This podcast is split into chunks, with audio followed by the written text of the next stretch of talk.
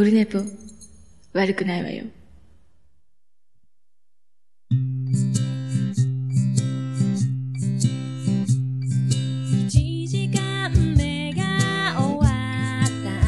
はい、オルネポでございます。えっ、ー、と、382回になります。で、眉チャレンジ今日2シャープ28もあります。えー、7月5日火曜日、今23時49分。ほぼほぼもう日付が6日に変わりそうですけども、割と、今週も深夜、深夜にやっております。でね、深夜で、あれ、キレとやってたんで聞きましたけど、大変ですね、なんかね。一回喋って2時間撮って、なおちゃんと、グリーンの二人が収録して失敗して、またもう一回撮ってるの。それもさらに1時間半ぐらいあったんかな。それが、前編って書いてたんで、後編があるってことですよね。大変。大変じゃないですか。えー、もう僕はそれがないように今、ダブル二段構えで撮ってますけど、P4 と、ボイスレコーダーと、ちゅうわけでございます。でね、あのー、前回、えっ、ー、と、千何十回だって言ってたんですよ。オルネポ600回と、しげもも71回と、オルネポちゃんで232回と、キレイトで145とか言ってたんですけど、昼ネポ忘れてて、で、昼ネポが173回あったんで、もう1200回超えてたっていう、1223とか4とか今、これで1225とかなんかそんな感じになると思うんですけど、で、えっと、今回まあ U チャレンジ撮りましたけど、その前日がキレイト撮りまして、キレイトはもう名古屋振り返ろう、せっかく3人で初めてやったんで、みたいなので、今週か、えっと、このポッドキャスト配信されてる分になると翌日のやつですけど、えっと、今日火曜日なんで木曜の9時から5日連続、5夜連続か。で、名古屋編をちょっと2分ぐらい、2分ちょっとぐらいのやつを5本ぐらいやるんかな。それから、えっ、ー、と、その次の週の、えっ、ー、と、キレイトは、また1分ちょっとずつぐらいのやつ、通常のやつに戻すという。だから、キレイトだけで8本あるんで、もうあっという間に、あっという間にね、すごい回数になりますけど、えー、そんなんでぼちぼちはい、やろうと思います。で、まあ、今月は50歳になるんですけど、えっ、ー、とね、あれなんですよ。腰が、また、え、大爆発、再びでございまーす。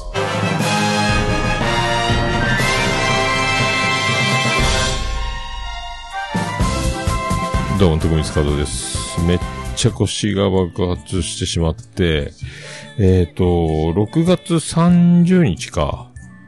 月末にもう治りかけたので、もう、全開に動いていいと思ったんですよね。こっちの勝手な判断だったんですけどね、結果ね。で、動けるし、痛くないし、で、今までの経験だと、あの、治りかけた腰痛が、再び悪化するなんては今まで経験ないし、治りかけたらガンガン動いてももう痛くなくなるわけが、痛くなるわけがないっていうか、これがまあね、次の日にもう動かなくなりまして、あの、有刺鉄線電流ビリビリデスマッチみたいな感じになって、3歩か4歩、もう、最低でも5歩歩くと電流が背中に走るみたいな、背中が、で、左の腰も痛いんですけど、背中全体が真ん中、背骨の真ん中ぐらいから背中全体に電流が走るみたいな、歩き方を失敗するとビリーってなるみたいなのが続いてて、だからもう7月も、だからもうこれかれこれ1ヶ月以上腰が痛いっていうね、あの、感じなんですけど、で、30日に再発して、それで、まあでも、言うても大丈夫やろうと思ったら、また次の日も、その次の日もみたいな感じになったので、で、ちょうど7月1日金曜日にリハビリのまた予約が入、入れてたので、で、それに駆け込めば大丈夫かと思ったんですけど、これがあの、ちょっと仕事がずれて、終わんなくて、で、10分遅れそうなんですけどって電話したんですよ。そしたらあの、ゆかちゃんが、10分後にはもう次の予約が入ってますと、10分刻みだったんかいみたいな、断念になって、でも病院に行きますと、もうあまりにもちょっと今再発どころか、もうもっと悪くなったみたいな、痛いので病院に行きますよ、つって。で、その日は診察だけして、リハビリなしで、で、今日リハビリはしたんですけど、だいぶね、あの、だいぶ良くなりまして、えー、あの、ちょ、こんな、こういう状況なんですって言って、あの、理学療法士ゆかちゃんに、状況がもっと悪くなりました。つって、あ、大変ですね、かわいそうですね、みたいな。それは辛いでしょう、辛いでしょうって言われてと、で、またいろいろこう壁に手ついて、ちょっと、あの、こっちに体を倒してみろとか、うつ伏せになってこの動きをしてみろとか、座ってこういう角度でこう動いてみろとか、いろいろこうやりながら、何回もそれを繰り返して、痛いところで、あとこう、朝、リハビリやるときに自分で自主トレというか、これをやってくださいみたいな、ちょっとプランを変更し、で、これが不思議で、あの、なんか、押さえてもらってこの動きをしろとか、あの動きをしろとか言うと、また前屈がもっとできるようになって、靴に指がつくようになって、帰りは割と、その、電流ビリビリデスマッチ、えっ、ー、と、ちょっと弱まったみたいな、まあまあ歩けるみたいな感じになって、今復旧、これで、で、なんかあの、チャイルドポーズでしたっけ？なんかあの、アラーの神にお祈りするみたいなポーズをよく、あの、背骨伸びるからやってたんですけど、今はやらない方がいいですよとかね。えっ、と、そんなアドバイスをもらって、これは、なんか、やっちゃいけないことも今は、あるんやな、みたいな。でも、とにかく今も痛くて、左の腰と背中全体がずっとなんかやばいみたいな。これが50歳になるということか、みたいな感じなんですけど、もうこれが痛くてね。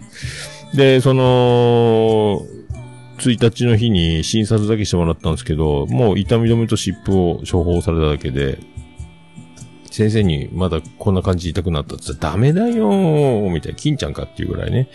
それはダメだよーみたいな、あの、結局のところが、リハビリをして、痛みが取れかかってきたら、痛い方に体を動かしてみて、それでも、痛くなくなってきたら卒業なのに、勝手に判断して動いて、ぶり返して、それはもう、もう、一番やっちゃいけないやつみたいな。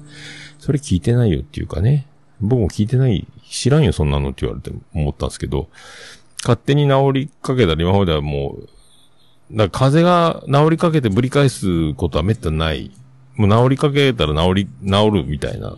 治るだけって思ってるから、まあそんな感じだったんですけど、まあ未だにちょっと痛くて。で、おかげでまた、今回台風も来て温帯低気圧変わったとかいうやつで仕事がまたぐちゃぐちゃになりまして、海が荒れたりするからですね。えー、で、助かりました。助かったっていうか、土曜日みんな休みだったのが、えっ、ー、と、月曜日に予定してた船が、やばいってなって、土曜日前倒しするって、もうこっち港に入ってたからみたいな。で、前倒しになるから休みがなくなりますっつって。やっぱり今回も、あの、金曜日に爆発したんで、木曜日に爆発して金曜日もう手に負えんくなったんかな。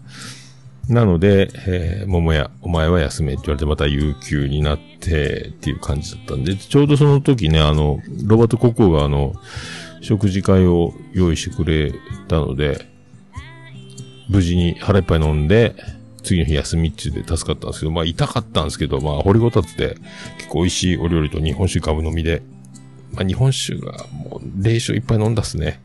えー、ちょっと写真あげたかな。まあ、そんな、だま土曜日休みで終わった。それからまあ、ずっと今日はライブ楽になったけど、それ毎日もう、痛み止めを飲んでも痛、痛いみたいな、もうどうにもならないみたいな感じが、もうね、痛いっすね。えー、まあそんな、今のところね、初めてです。このぶり返すっていうのね。えー、ぶり返したら治りが悪いよって言われたんですけど、そんなの聞いたことないわと思って、今戦っております。はい。言いたかったっす。まあそんなとこですか。あまあだからとりあえず、まあ今日、だいぶ、だいぶ良かった、良くなったんで、えー、で、そんなんで、まあ、とりあえず休みの日に、であの、1ヶ月前に買った DVD ずっと見てなかったんですよ。あの、森高の、この腰痛を巻き起こした原因の森高なんですけど。で、そこに熊本に凱旋してライブした CD の音源がついてる。で、これ Spotify にもあるやつと同じやつだったんで、CD は聞いてないんですよ。で、ライブはダイジェストで、あの会場、この会場、あの会場みたいな、3、3つか4つぐらいの会場が3曲ずつか4曲ずつぐらいのライブ DVD がついてるっていう風な表示と思ったら老眼だったんで、よく見たら、同じライブが同じ CD と DVD で同じだったんですよね。音だけのやつと映像付きの映像のやつと二つの、だ9000をするからそういうことだったんだろうなと思って、あとはずっとあのメイキングっていうか、前、ずっとツアーで回ったところの、なんか商店街行ったり、なんか食べたり、リハやったりみたいなのがずっと、だからそんな DVD だったんですよ。初めて見たと思って。1ヶ月開けないまんまやっと開けて、まだ全部見てないんですけど、っていうぐらいですか。はあ、で、また今週もね、そう。まあ、今週もだからなんか台風かなんかで楽になったんですけど、来週からそれが全部シワ寄せられて、で、僕の体がどうなることやらすけどね。えー、まあ、無事に事例も出て、だからもうほんと事例が出る前日にもう再起不能かっていうぐらい痛くなったんで、なかなか困難極まりないと思ったんですけど、無事に本社行って事例もらって、で、なんか、あんまり、とりあえず、軽く発表されたみたいな。で、回覧は回ってきたんですよね。あの会社、本社、全社に回るね。あの事例の報告、速報みたいな。あ、本当なんやと思ったんですけど、ちょっとだけ、ちょっとだけ給料が上がるらしいみたいな感じだ。そうです。はい、まあそんな感じの、はい、まあ、なんかでも、でね、えっ、ー、と、今週からまた新人さんが入ってきたんですよ。新人さんが年上っていうね、もう56歳の新人さんが入ってきたんですけど、だから結構だから、上の中間地点ぐらいに自然に下に、えっ、ー、と、3人か、こう、僕より後に入ってきた3人と、あと残りは全部先輩なんですけど、みたいな感じになってきたんで、まあまあまあ、一応もらった役職もちょっと意識しなきゃいけなくなってきたな、みたいな感じはしないでもないっていう状態に、えー、なっております。はい。あとね、あの、そう、びっくりしたんですけど、今年もやるんですよね、ナインティナイン。歌謡祭。in 横浜アリーナ。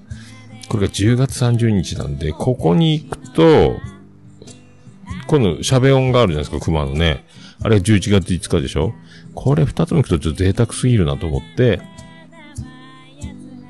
配信があれば見ようかなと思ったんですけどね。えー、なるべく京都に行けるようにしたいんですけど、えー、京都、だから、配信のツイキャスの、その、11月5日のやつ、ツイキャスのやつはチケット買ったんですよ。だから、もし京都に行けなくても、まあ見れるんですけど、あと、なるべく現場に行けるようにしたいっていうことですね。横浜アリーナも配信があればいい、みたいなと思うんですけどね。今回はネクライトーキーがまた出るので、で、いつもエンディングで流れてる曲、プラス他の曲も歌うらしいっていうのと、あと TRF が出るって、まあ、DJ コーさんはね、あの1回目に出てますけど、岡村歌謡祭で。とか、あと TR、TM レボリューションも出るっすね。西川さんね。えー、あとあの、三木構成が出るんですよね。あの、堤下さんが芸能活動自粛したんで、堤下さんがね、面白いコーナーだったんですけど、えー、つい、そこに変わって出るみたいな。ロバート秋山さんが出るのは決まってるかな。あと AJ さんがまだ発表されてなかったですね。結婚したからかな。よくわかんないですけど。えー、AJ さんがまだ出てない。あと誰かまだシークレットがあるのか。また矢部さんも歌うでしょうしね。えー、その辺も楽しみに。えー、まあいろいろありますね。だから、イベントがまた1個増えましたと。いう感じですね。ビアンコネロもあるでしょ？今月23日。これもいけるかね？今んとこわかりませんけど。あと、アイコのライブがあっての、ですから、えー、ちょ目白押しですけど、なんとかならんもんかなと。今週はね、金曜日ビアガーデンが保険屋さんのやつがあるんですけど、これもなんか仕事がぐちゃぐちゃになって日曜日も仕事になるらしいみたいな台風で、まだ決まってないみたいな。今週も飲みに行く用事がありそうでなくなりそうみたいな。うん、なんかそう、ななんとも、なんともね、えー台風、台風のせいですけど、もまあこればっかりはね、こればっかりなんですよ。もう海が、海相手で。えー、そんな、そんなとこですかああ、ちょなんかもう腰が痛くて、なんか悲しくなってますけど、とりあえずは、あともう少し40代をね、えー、噛み締めながら、えー、行きたいと思います。さあ行きましょう。桃焼きの桃屋プレゼンツ、桃屋のさんのオールデイズ・ザ・ネッポン。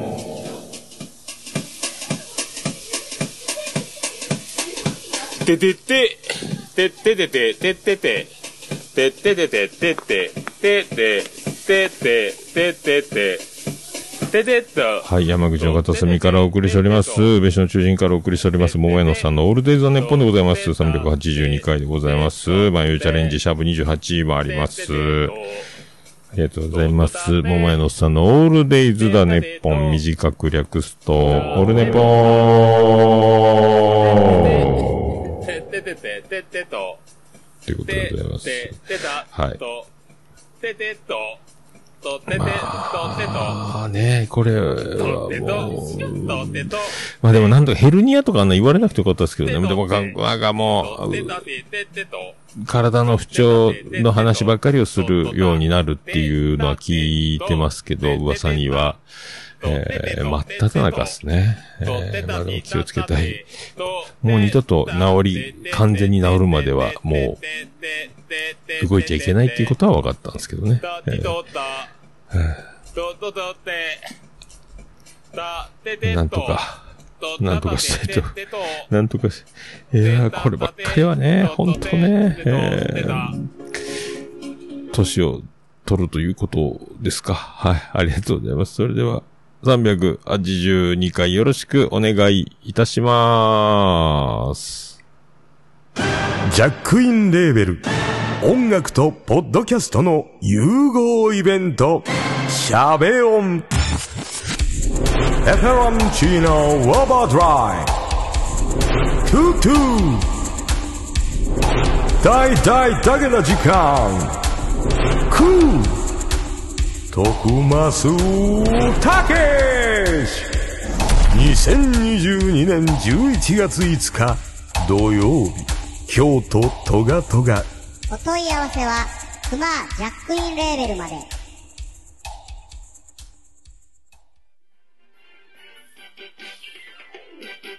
はい、382回でございます。ありがとうございます。あのーそんな喋るんですけど、ページがね、できて、前回ページできたって言いましたっけ？と、ページできてるんですけど、あのーそこにね、T シャツの販売が、もう、載ってまして、上の方に。で、僕 T シャツ、注文、白と黒とグレーがあるんかったな。で、白のが安いんかな。で、黒とグレーのやつがちょっと値段がプラス何百円かなんですけど、それ、簡単に Amazon のアカウントで買えたので、えー、注文しました。黒いやつを。はい。で、これをだから、京都に来ていければいいなと思いますけど、はい。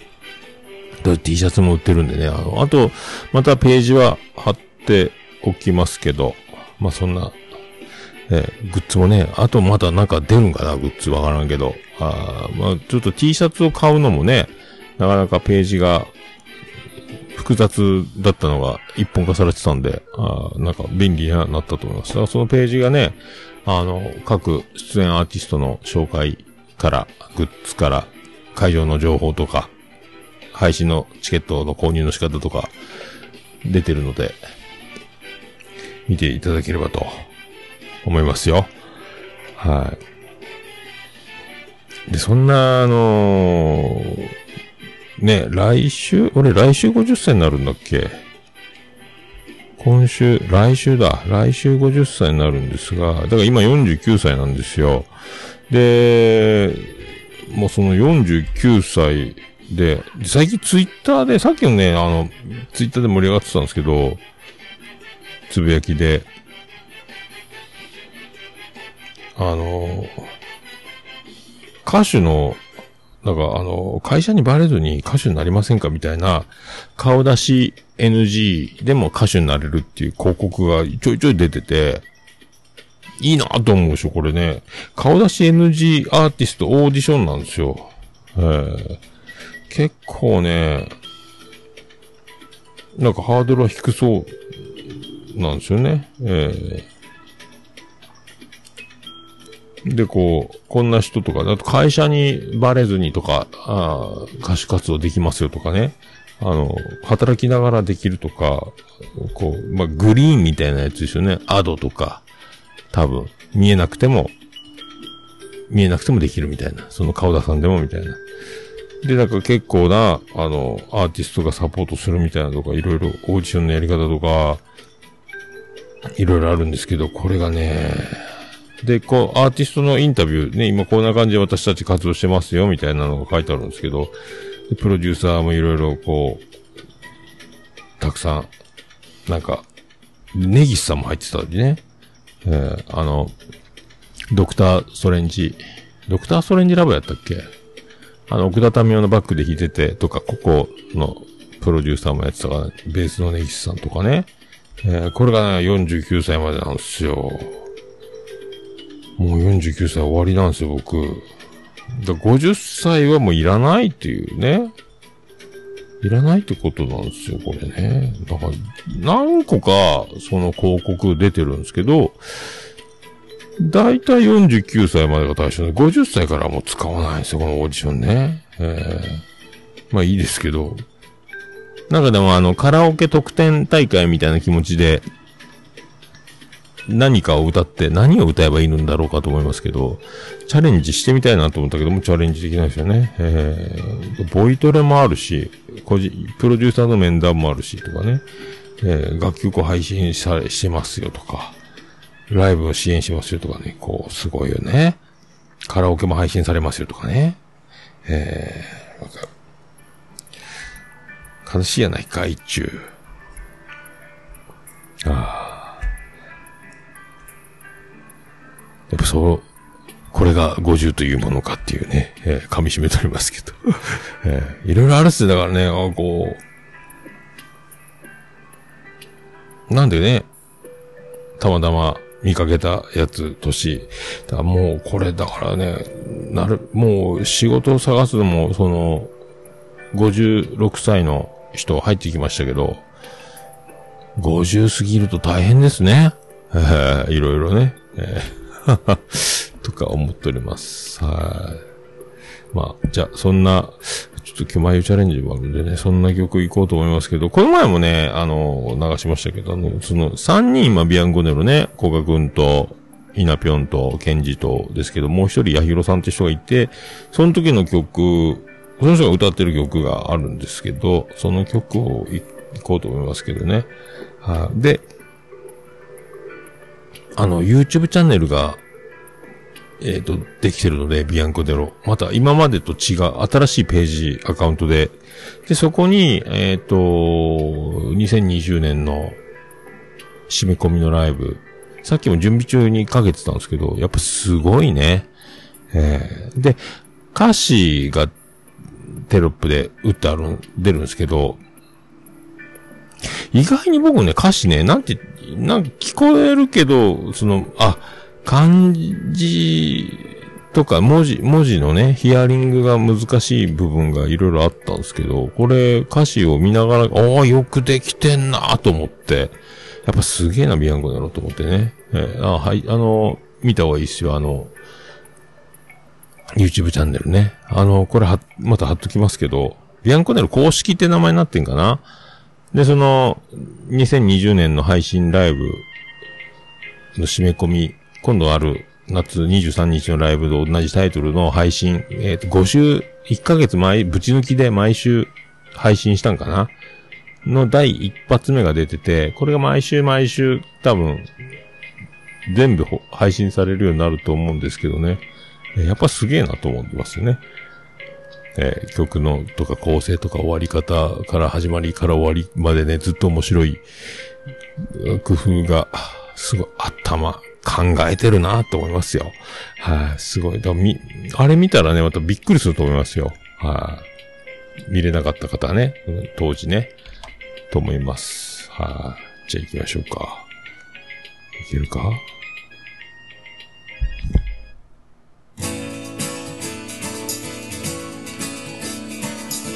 さあ、行きましょう。行きましょう。ビアンコネロで8月の夜。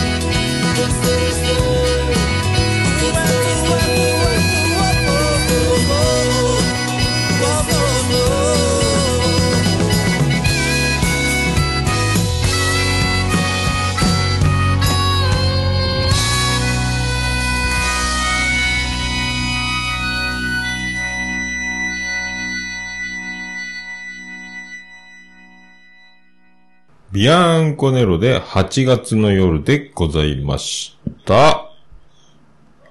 もう、オルネポ聞かなきゃでしょ？はい、お送りしております。382回でございます。はい、じゃあ、まあ、ゆうチャレンジでございますけどね。はい。大切なお知らせのついたやつでございますよ。あのーまあ、かいつまんで、かいつまんでいい？生中継でも流しましょうかね。はい。じゃあ行きましょう。VTR、スタート。はい。シャープ28です。よろしくお願いします。お願いします。もやさん、夏バテはいかがでしょうか？夏バテはね、どうすかね。あんまり、ただ暑さに毎日やられるので、はい、職業柄。はい頭痛がすごいんですよ、終わりがけね。ああ、半分熱中症だと思うんですけどね。そうですね。あ脱水とかもあるんですかね。でも水分しっかりとってのか、な。めっちゃし3リットルぐらい飲んでますけどね。そうですよね。あ、そんくらいかあな。ー夏、まあね、動き回ってるから、はい夏バテというよりはそんな感じですよ。まあ、うんうんうん毎日頭痛が、頭痛との戦いです。それも辛いですね。まあ、今はもう腰痛との戦い。もう痛みとの戦いですね、日々。本当もう、こんなんばっかりっすよ。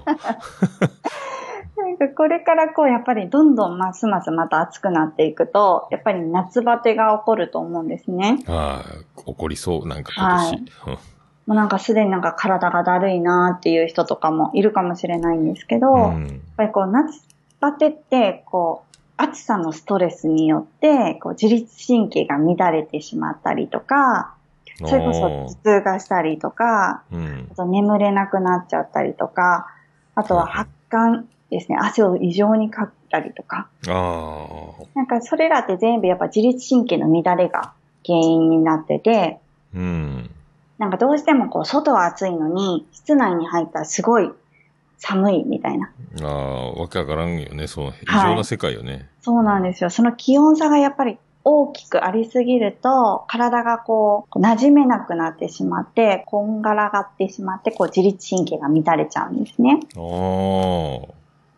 あ。なので、対策としてはやっぱり、十分な睡眠をとることとか、こまめな水分補給、がそう、大事なんですけど、はいはい。そしてさらには自律神経を整えるっていうこと。ここはなかなか意識しないと、そうやれなんです。ないやつじゃないですか、これ。そうなんですよ。うんで、この自律神経を整えるってやっぱ意識しないとなかなかできなくって、うん。じゃあ何をしたらいいかって言ったら、腸活です。腸活か。はい。なので今日腸活についてお話ししようかなと思います。ああ、はい。では、そう。よろしくお願いします。お願いします。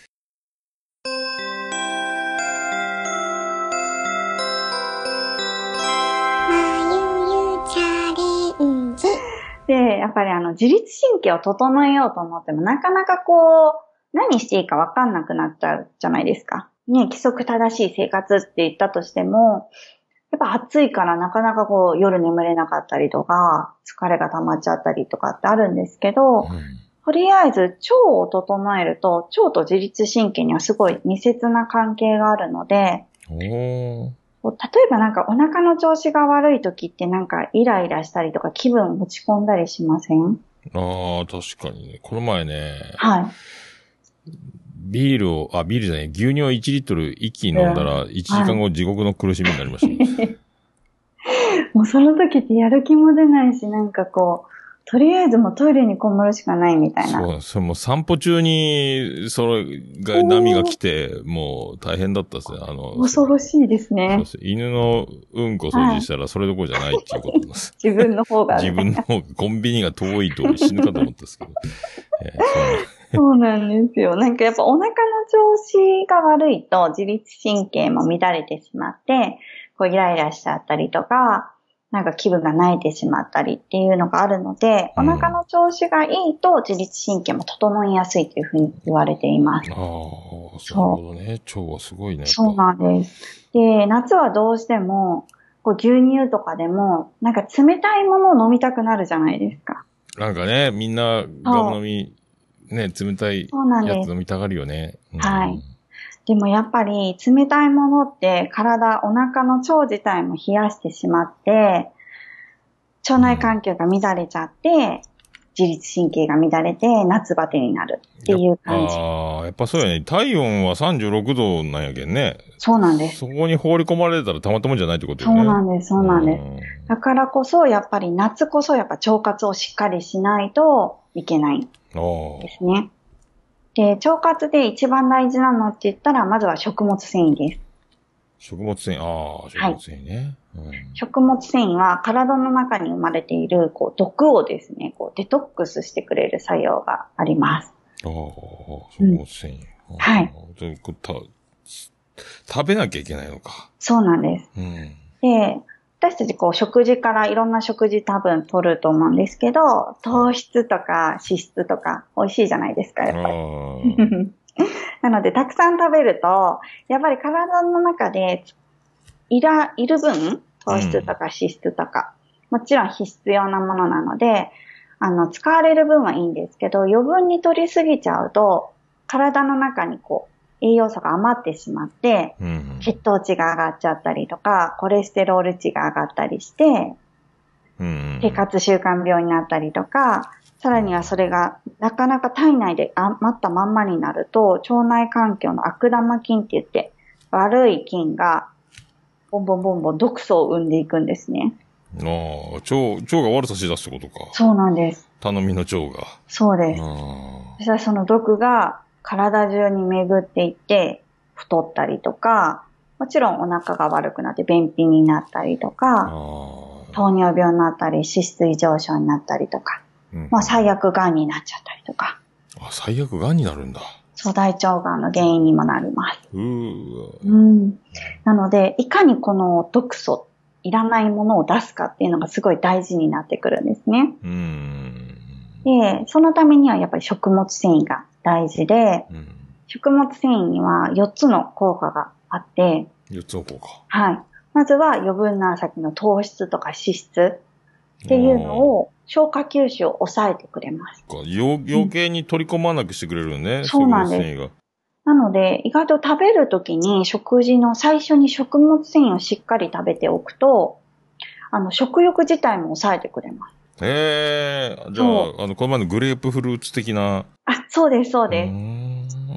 グレープフルーツにあまり食食物繊維の量どのくらいなのかなそんなにはないとは思うんですけど、食物繊維が豊富な、まあ、例えば海藻類だったりとか、あごぼうとか、なんかオクラとか、あ、海藻もね。うん。そういうものをしっかり最初に食べておくと、まあ、ダイエット効果にもなりますし、糖尿病とかの予防にもなります。ああ、なんかちょっと食べ順ってよく言われるやつそう、よね。そうです、そうです。繊維系とか発酵系を先に食べましょうみたいな。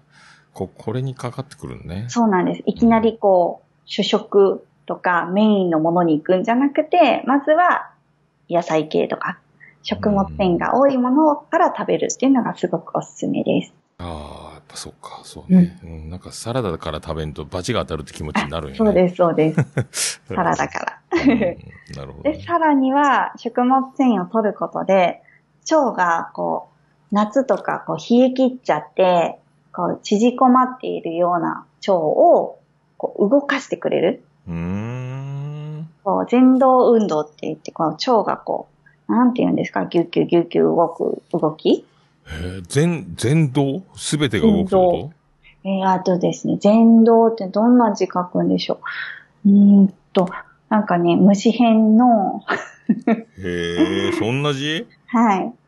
全動。うんあ、ほんとだ。見たことない、こんな、なん字。なんて言うんですか？何この字？虫に、なんか需要の銃需です要の銃、ね。うん。何これ？こんなに字あるの？動く。なんかこう、ほんと虫がこう這うように、こう、膨らんで縮んで、膨らんで縮んでみたいな感じ？あー、あの、芋虫が動くみたいなあ。そうです、そうです、そうです。そんな感じです。食べ物が入ってきたものが、腸がそういうふうに芋虫がこう動くような感じで、どんどんどんどんこう、便を作ってくれるような感じ。あー、これに食物繊維が引っ掛けてそうなんです。出してくれるってことか。そうです。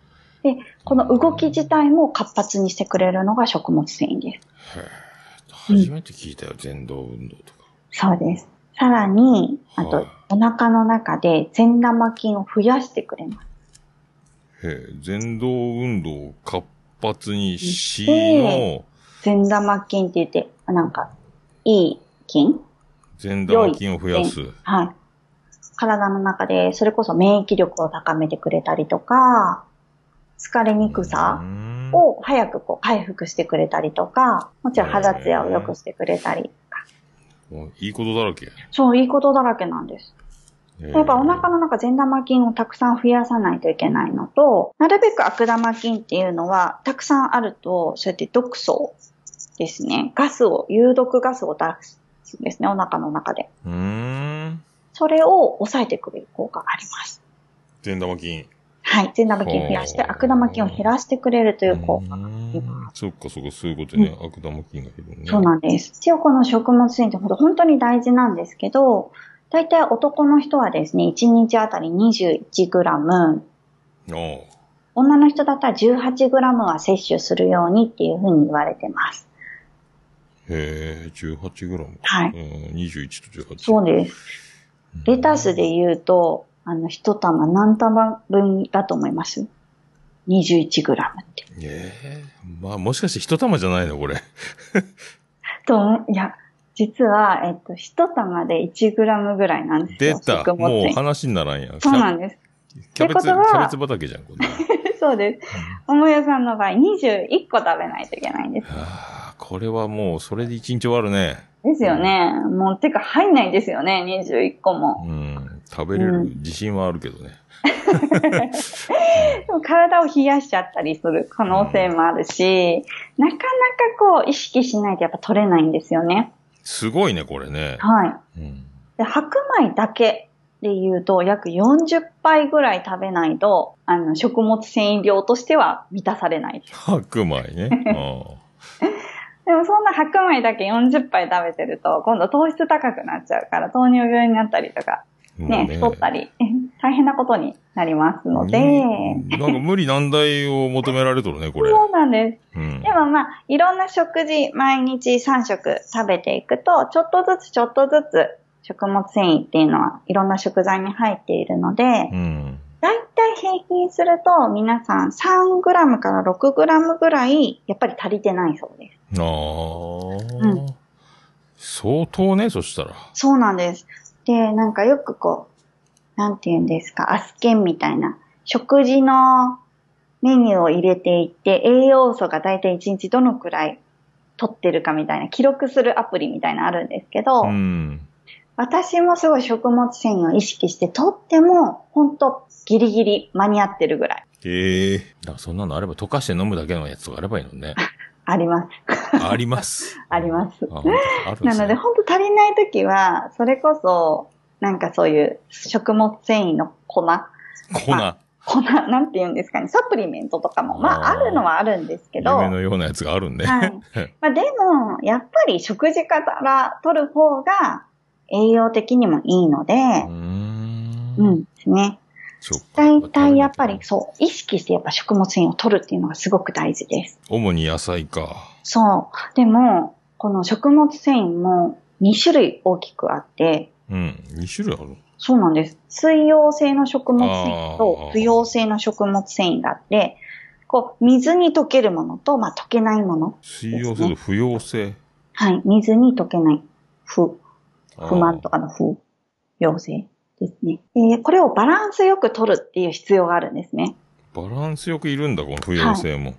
そうなんです。野菜ばっかりっていうのは結構不溶性の方なんですよ。水に溶けない方になっちゃうので、あ、そうなんか。うんはい。だからなんだろう、便秘とかではないんだけど、便がスッキリ感がない、残便感があるとか、うん。便が細いとか、量が少ないとかっていう人は、お野菜たくさん取ったりするのはおすすめです。なるほどね。でも、便秘の人がこのお野菜とかたくさん食べたら余計便秘になっちゃうんですね。もともとこう出せてないのに、水に溶けない繊維質のものがいっぱいその便に絡まっちゃって、押し戻せないからお腹の中がパンパンに張っちゃいます。恐ろしいね。そうなんです。うんだからこのバランスってすっごく大事で、まあ、偏って食べ、もう何でも食べないかんってことよね。うんそうなんですんで、そこでおすすめなのが、やっぱり主食で食物繊維を取り入れる方が、まあ、負担なく食べることができると思うので、うん。おすすめがもち麦とオートミールです。オートミールか。ああ、は外人みたいね。ね最近流行ってますよね。なんかね。はいもち麦とオートミール。はいオートミール自体は俺食べたことないような気がするな。あ、本当ですか？オートミールはですね、えっ、と、不溶性とさっきの水溶性のバランスがすっごく理想的なバランスで入っってち、どっちるんですよ。も入ってんの？どっちも入ってるんです。へえ。だいたいオートミールっていうのは白米に比べてカロリーが半分なんですよ。はあ。100キロカロリーぐらいかな？一食分。これどうやって食べるのこれ？こ、粉、はい粉っていうか、えっとですね、なんて言うんですかね。押し麦の、麦がこう、平たく押してある感じ、なんかフ,、ええフレーク状というかな。そうです、そうです。コーンフレークみたいな感じの味がないような感じ。甘みとか全くない。これどうすんのこれ？ですよね。うん水、水でふやかしてみてそうなんです、そうです水でふやかして、なんだろう、小麦粉っぽく使う方法もあるし、うん。水でふやかしてお米の代わりとして使う方法もあります。うーん、ああ、そういうことか。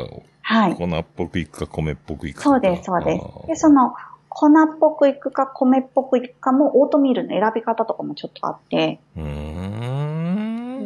で、今すごく腸活している人にこのオートミールってすごい人気なんですね。それはカロリーがやっぱり半分っていうことと、白米に比べて。ああ、じゃあ、ね、ダイエットにもなるのか。そうなんです。で、糖質が3分の1ぐらいなんですよ。はあ、いい。糖質制限してる人そうなんです。とか、糖尿病とかの予防、あの、になりがちな人とかもおすすめですし、そう。そう、食物繊維が白米の22倍ぐらい入ってるんです。ああ、じゃあ、一杯で22杯食ったことになるのそう、ね。そうなんです。しかも、水溶性、不溶性のバランスがすごくいい。うんじゃあ、これガンガンいったから高いんかね、こうオートミールって。安いです、結構。安いうん、安いです、安いこれです。どこにも売ってんの？どこでも。売ってます。あの、スーパーにも売ってるし、まあ、ね、インターネットとかでも全然、アマゾンとかでも買えますね。うんじゃあ、スーパー見てみよう。はい。うんおすすめです。で、もう一個あと、もち麦とかもおすすめです。スーパーとかにも売ってるので、もち麦って知ってます？あの、プチプチしたやつです。プチプチしたやつ。なんかちょっとこう、うん、もちってし、プチプチってしてるやつ。あこれの、をあの線が入ったやつ、あ、そうです、線が入ったやつ。ご飯に混ぜて炊くやつよね。そうですああれを、まあ、もち麦ばっかりだとあんまりちょっとね、パサパサというかなんかあんまり美味しくないので、ちょっと白米に混ぜて炊くと、あのー水溶性の食物繊維が断然多いんですよ、もち麦は。だから、便秘とか下痢の人にはもち麦おすすめです。ただ、やっぱり、えっ、と、カロリー的、まあ、糖質は白米だけよりは低くてはおすすめなんですけど、糖質は心配だなっていう人はオートミールがおすすめですね。あうんじゃあ、今、ダイエットを頑張ってるはい人とかね、はい。よく見かけますけど、そうですイベントに向かってダイエットしなきゃっていう人もいますしね。そうですね。ああそういう人は特にオートミール、オートミールしてるってことですよね。オートミール、オートミールうん。オートミールやでって言うとかなんですよね。うんですね。で、オートミールって本当に簡単で、水にふやかしてレンジでチンするだけで柔らかくなるので、それを用いてお米っぽくしたりとか、お好み焼きみたいな感じで小麦粉料理をしたりとか。う一回水で戻すのね。そうなんです温めて。はいちょっとでも食べてみたらどういう風にしたらいいか、どういう風にしたらた食べるか分かりそうなもんやね、多分ね。そうですよね。うん触ってみりゃね。はい。うんで、オートミールってなんとなくこう味どうかなって思う方もいらっしゃると思うんですけど、うん。結構ね、ですね、美味しいです。えにー、無味無臭みたいな感じじゃないの？うんちょっと、麦、まあ麦の香り的まあな。、そうですね。粉っぽいというか、癖はあるんですけど、うんそういう方とかお好み焼きとかにすると、もう全然わかんないです。えー、キャベツも一緒に入れちゃうんだ。もうキャベツも入れます。ああ、じゃあもう繊維繊維だね、これね。はいうんキャベツとかたくさん入れて、あともう普通に豚肉だったり何でもいいんですけど、ももうお好み焼き、えっと、オートミールとお水をレンジでチンしてふやかして、キャベツとか入れて、お好み焼きみたいな感じで焼くだけで、ほあの、普通の小麦粉よりも軽くて、なんだろう、山芋の鉄板焼きみたいな感じ。ああ、なるほど。ああ、じゃあ、ふわふわな感じね、軽く。ふわああ、はいじゃあ、もう小麦粉じゃなくていいやって感じになるね。本当にそうです。そっちよりも美味しいって感じます。うんあ、いいね。おすすめです。おーいいっすね。はい。で、ここから、あの、アロマの学校とサロンキラキラの宣伝を入れたいと思うんですが、おー宣伝を、もう、このまま、この流れで入れちゃうわけね。入れちゃいます。このオートミールを使ったうん料理って何かちょっと興味があるなっていう方向けに、オートミールを使ったあの料理教室をですね、マーヤさんがしてくれます。あ出た はい。あの大先生がついに動き出すんですそうね。なんです。うんそうですね。私がやっぱりオートミールって、お好み焼きしかあんまり作れないんですよ。あとは、なんか、うん、まあ、作れたとしても、なんかもうちょっとバリエーションが欲しいな、飽きちゃうんですね。ああ、もういち早くそういうのを研究して、もうレシピ持ってるってことですか？そうなんです。もう、日々、このオートミールをもう、2年弱だったかなあ、そんなやああ、もう、もう今、飛びついたわけじゃなくて、あ、もう違います。もうやってんすね。そうです。ここ最近のオートミールとかって盛り上がってる。る前に。へえもう盛り上がる前にもう見つけてた先見の明がまだここで。そうです。さすがです。ああ、もうじゃあ顔がほぼオートミールですね、これね。さんもね。美しく、いいねオートミールのように美しい顔になられていると。輝いていると。うん栄養バンランスも良くて、腸内環境も良くて、やっぱり年齢重ねてもずっとこう体型維持されている。はあ、そっか。で肌ツヤも食物繊維でね。そうです。あの、マヤさんの、ああ、この70歳の秘密が、ここに。なるほど。これはぜひ皆さんね、学んだ方がいいと思いますのでね。美しさの秘密は、この一つはオートミールにあると思います。ね。もう、ザ体現って感じの先生が教えてくれますんでね。そうです。で、一からこのオートミールの種類もやっぱいっぱいあるんですよ。はあ、私も最初よくわかんなくって、ああ、なんかそういう表でもあったらいいですね。あそうなんです。なんか米っぽく作るにはこのオートミールがいいよとか、ねオートミールはオートミールでもこっちの方が食べやすいよとか。重い軽い粉っぽいとかさ、そのね、その表でこれならこれ、こはいれとかね、なんかや、やの、ありそうですねあ。りそうですね。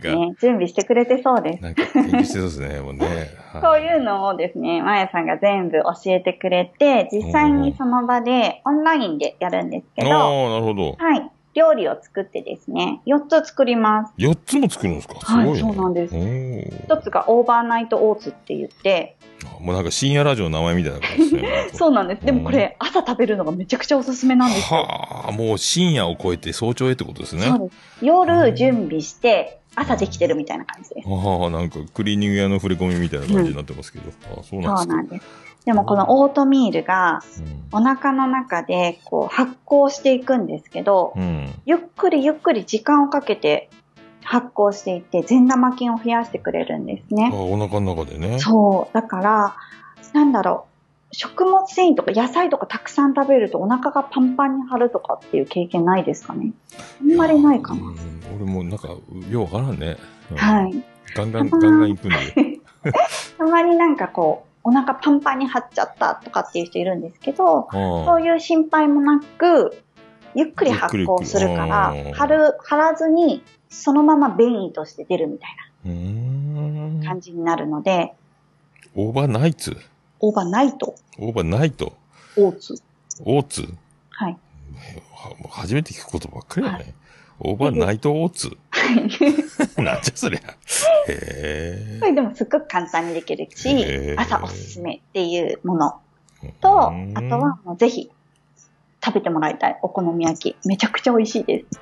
おーはいお好み焼きも教えてくれるんや。そうです。これが米、あ、粉として利用する方法。ああ、はあねであともう一個、レタスチャーハンといって、お米として利用する方法として、レタスチャーハンと、あとおやつ、おやつ。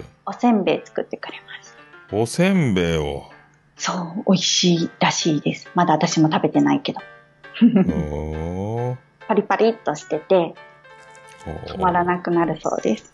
すごいね。これはもう、こんなブームの前から、はい。もう研究をされてたんですね。はい。ただもんじゃないですね、やっぱね。はい。ああ、そうですね。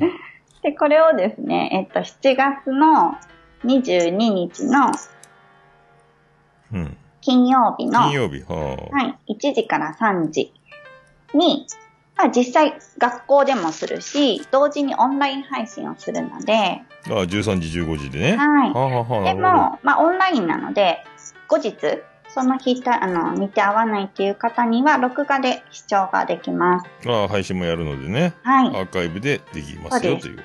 なるほど、で、ね。実際にこう作るやり方を見ながら、レシピもお渡ししますので、なるほどね。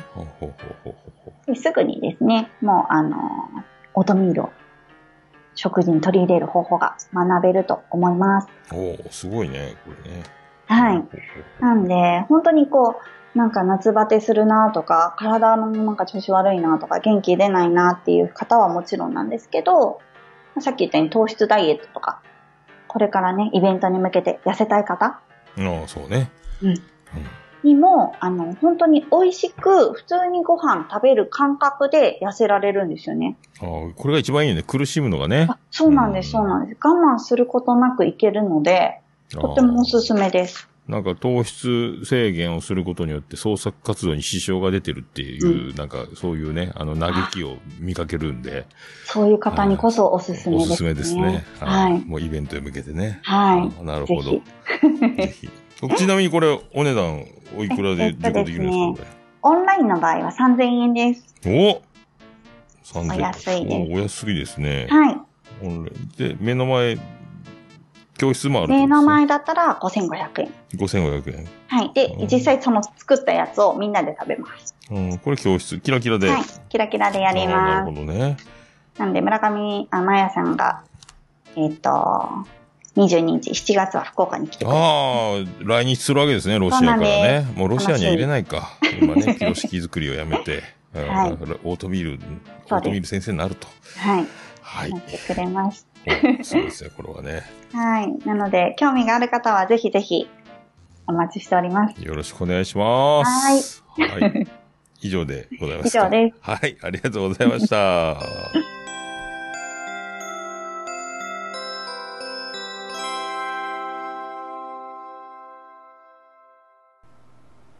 はい。ということで、ちょうど、ちょうど終わりましたね。ツイキャスもね。はい。そんな感じでございますけど。だから、すごいですね、オートミールね。あの、僕もだからね、ちょ腰の負担を考えて、オートミール化した方がいいと思って、お昼は弁当なんでしょうがないですけど、で、買いまして、僕は好きですね、お粥みたいな感じで。えーで、とりあえず今日は、えっ、と、減塩の梅干しと、とろろ昆布と、あと減塩の塩昆布か。そう、昆布と梅干しなんですけどね。あ、なんかもう、なんもなくてもいいなと思って、ただ、ただただ、あの、温めるだけ水入れて。一回爆発しましたけどね。なんか適当にやったら。いいんじゃないですか。お好み焼きもよくわからんで、とりあえずキャベツぶっこんで焼いてみたけど、なんかやっぱ分量ちゃんと考えないとダメっぽいですね、あれね。キャベツ欲張って入れすぎたんですけどね。じゃあその辺教えてもらえるらしいですよ。22日金曜日。配信なら3000円。目の前でやるなら、えー5500円らしいので、ぜひこれ全部貼っときますので、ページ、もろもろ、よろしくお願いいたします。ですかね。そう、でも、ね、お、ああ、ピスケさんオートミール知ってる。僕知らんかって。で、お米と麦だから、麦のとこに売ってると思ったら、麦に置いてなくて、スーパーにあるって聞いたのになと思って、で、妻ジェニファーに聞いたら、いや、あの、グラノーラとかのとこにあるよって言われて、え？そんなとこにあったんやと、僕ずっと麦とか、もち麦とか、なんとか麦とかいろいろあって、ないな、ないな、これはやっぱアマゾンかとか思ってたんですけど、スーパーはしごしたけど見つからんで、本当にこんなもん売っとんのかと思って、えー、なんかね、あー、水で納豆と卵ね。ああ、もうなん、梅干しとか塩昆布で十分やなと思ったんですけどね。まあでもいろいろだから、えー、オーバーナイトオーツ、お好み焼き、レタスチャーハンとせんべいが作れるらしいということなので、学んでみたらいかがでしょうか。えーこれいいっすよね。だからね、えーカロリーが半分米、米よりカロリーが半分で糖質が3分の1で食物繊維が22倍でしょ米勝てんよね、これね。えー、っていうやつです。はい。じゃあ、行きましょうか。あのコーナーに移りたいと思います。あ、いた、よかった、よかった。じゃあ行きましょう。ハッシュタグハッシュタグ、俺ね、ボー。はい、クリス・ペプラーでーす。ハッシュタグ、オルネポでございます。ツイッターハッシュタグでオルネポでつぶやいていただきました。ありがたいつぶやきを紹介したいと思います。最新からいきたいと思います。はい。あ、ピスケさんありがとうございます。えー、と、腰は大丈夫ですか？桃屋さんの激務は承知しておりますが、もしお時間があるなら、騙されたと思って整骨院行って教えてもらった、えー、ストレッチなど取り入れてみてください。かなり改善しますよ。あと治ったら早歩きのウォーキングはかなり筋トレになると思います。お大事に、ということで、あーありがとうございます。まあね、とりあえず今、ゆかちゃんに、え理学療法士の整骨院で、整、えっ、と、整形外科か。整骨院になるとまたちょっとね、保険が効かんとかいろいろあるらしいですけどね。とりあえずはもう一回騙されたと思って一通り、これで挑戦してみようと思いますけど。でね、犬の散歩はね、2時間ぐらいあるんですけど、犬はね、急に走り出して止まったりなんで、えー今は、あの、そのゆかちゃんのアドバイスで、あの、こういう自主トレをして、また次のリハビリに臨んでくださいみたいな感じでやっておりますんで、はい、まあ今も痛いんですけどね。まあでもだいぶ今日楽になりましたけどね。はい、ありがとうございます。さあ、熊からいただきました。熊、11月ですか、トカトカ、しゃべ音って書いてます。名前がね。はい。いつも本当にありがとうございます。というふうに書いてます。ありがとうございます。お礼だけ。はい。あありがとうございます。大丈夫なんですかね？えー、熊も、糖質制限で、大変っぽいツイートありましたけど、オートミールをガブ食いしたらいかがですかと、思いますけどね。はい。っていう感じです。ありがとうございます。さあ、黒柳りんごからいただきました。通勤のお供でオルネポ381回、昇進おめでとうございます。ますます忙しくなりますね。えー肘や腰、気をつけてください。ビアンコデロさん残念です。ツイキャスフォローしたので、それを楽しみにしたいと思います。教えていただいてありがとうございます。ということです。ありがとうございます。そうそう、あの、ビアンコデロ水曜日ツイキャスや、まだやってるので、この前はカラオケボックスから夜中10時過ぎから1時間だけやったんかなで、最後カラオケを歌ってましたもんね、マイクなしで。えーカラオケにもビアンコネロ数曲入ってて、それで、あの、G にも至らずか。あれマイクなしでもうハモって、本も、ご本人がカラオケを歌うっていうくだりをやってましたけどね。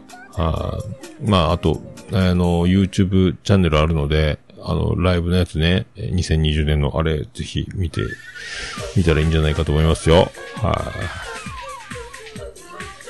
やっぱね、お、お、やっぱレベル高いよね、面白くてね。やっぱ、そう、す、やっぱつくづくすげえ奴らやな、とか思っちゃいますけどね。はい。ありがとうございます。さあ、アポロさんからいただきました。令和4年6月30日、ポッドキャスト、えー、聞いたより、丸に、オルネポ、381回、ありがとうございます。よろしくお願いします。今後ともよろしくお願いします。ありがとうございます。さあ、ステディからいただきました。381回聞いた。ビアンコ解散報告した後にツイキャス入っててリアタイしてたけど、惜しむ声で重い空気になってたな配信とかも手続きすればできるんだけど、なんとかラックとか手続きが大変で、コカちゃんが、えー言ってましたね。えー愚問だけど、おっさん、外飲みしてるときはマスク着用してるの？よねっていうことです。ありがとうございます。あーあ、配信難しいね、Spotify とかね。なんか、ハードルがあるね。うーん、なるほどね。ああ、まあでもね、やっぱ、音源をね、なんとか残してもらったらいいですけどね。やっぱあの、YouTube で見たらいいけど、やっぱり歌詞も音楽もコーラスもね、よくできてる。すごい。これ本当ね、出るとこ出て、広まるとこに広まれば、ちゃんとそれなりに世の中がほっとかないやつだと思うんですけどね。まあそういうミュージシャンたくさんおるのかもしれないですけども。はい、まあでもね、あの残りのライブ、もうほぼソールドアウトらしいですけど、福岡は結構 CB は頑張ってパンパン入れるつもりなんか知んないですけどね。まだソールドアウトは聞いてないんで、はい、福岡狙い目ですよ。はい、ありがとうございます。あ、外飲みマスクか。マスク、まあ、外飲みは、まあ、店の中で付けたり外したりか、してるかな。まあ、でも大丈夫でしょう。ある程度ね。ありがとうございます。さあ、ケンチさんからいただきました。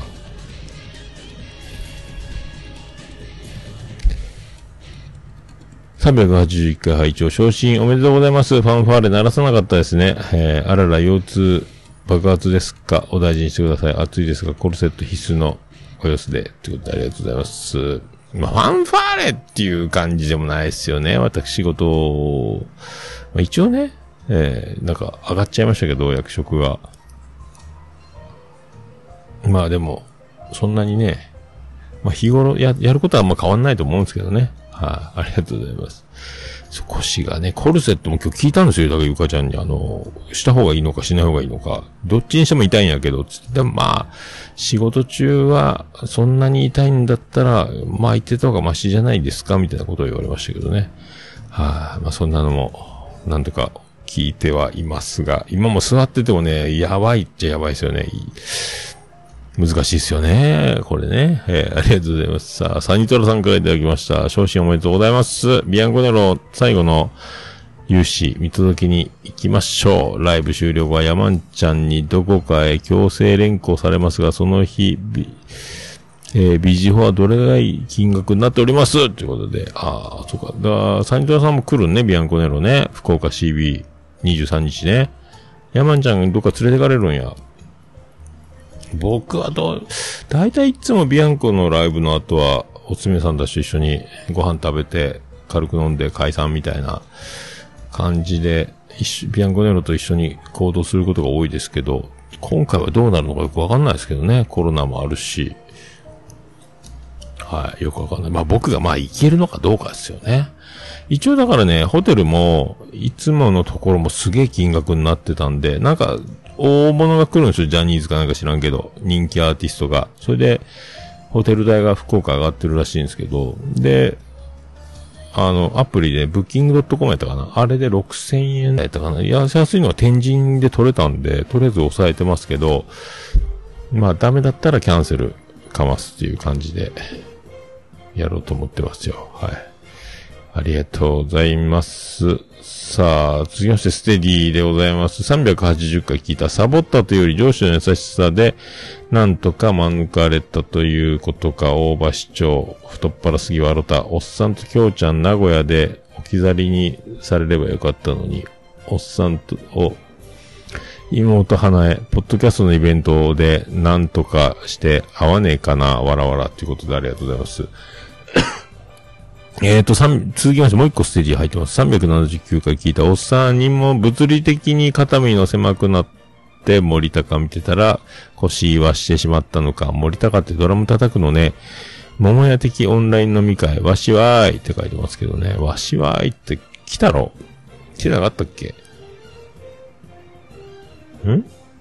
あれは、あ、ともくんの飲み会におったんか。わしわーいって告知はしとったと思うけどね。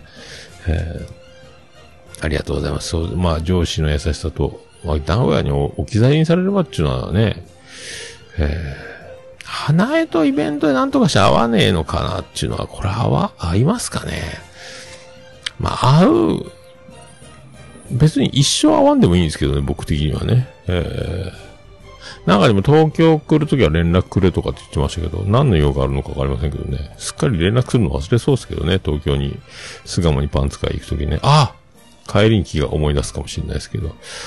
うん。そんな感じっしょ。ああ、森高はドラムもギターもやる。で、歌うと。何やったっけ？キーボードもやるんやったっけ？なんかね、ジャズバンド？ロカビリーバンドかなんかの娘ですよね。お父さんがなんかそんな人ですよね。森高ってね。すごいんですよ、あの人は。ええちゅうことですよ。はい。以上、かな？はい。ありがとうございました。以上でございます。ハッシュタグオルネポでは皆様のつぶやきを心よりお待ちしております。皆さん、カタカナで、ハッシュタグ、えーカタカナでオルネポでつぶやいていただきましたら、えー私、大変喜びちょもらまマンモスレピーでございまーす。はい、ということでお気軽にどしどし、ハッシュタグオルネポでつぶやきお願いいたします。はい、以上、ハッシュタグオルネポでした。お、る、ね、ぽ。いや、もう何ですか？私じゃダメ？私じゃダメ？はーい、エンディングでーす。ててて、てっててて、てってて、てっててて、てって、てって、てって、てってて、ててっと。はい、山口の片隅からお送りしました。えー、宇部市の中心からお送りしました。桃屋のさんのオールデイズのネッポンでございました。382回でございました。えー、眉チャレンジ、シャープ28でございます。はい、桃屋のさんのオールデイズだネッポン、短く略すと、オールネポてはい。ということでね、えー、牛乳はすごいぞスペシャルで8時間89分98秒でお送りしました。ありがとうございます。で、その、眉チャレンジでも言ってましたけど、牛乳1リットル飲んで、で、散歩してて、花丸のね。で、花丸がうんこして、で、うんこを、えっ、と、と、捕まえるでしょ。うんこ捕まえるっていうか、袋にうんこを処理してたら、袋にうんこの匂いを、うんこの匂いがプンってした瞬間自分がうんこしたくなるっていうね、あの、もう1リットル牛乳一気飲みで、そこから、えー大爆発。いや、まあ、あれから、まあ、妻ジェニファーにも来てもらったんですけど、まあ、コンビニまでが遠い遠いね。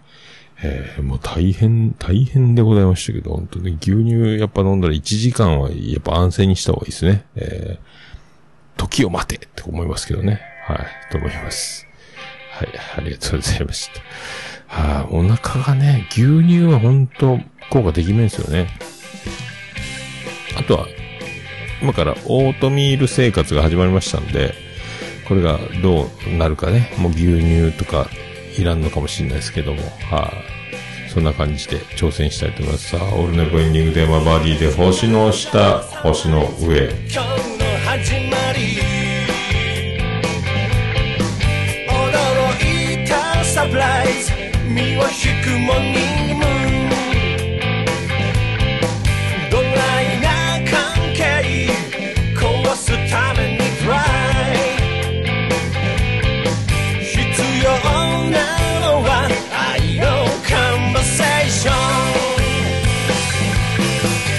星の下星の上。いつだって道の上。あふれたメッセージ。溢れてる。星の下。星の上。星の下。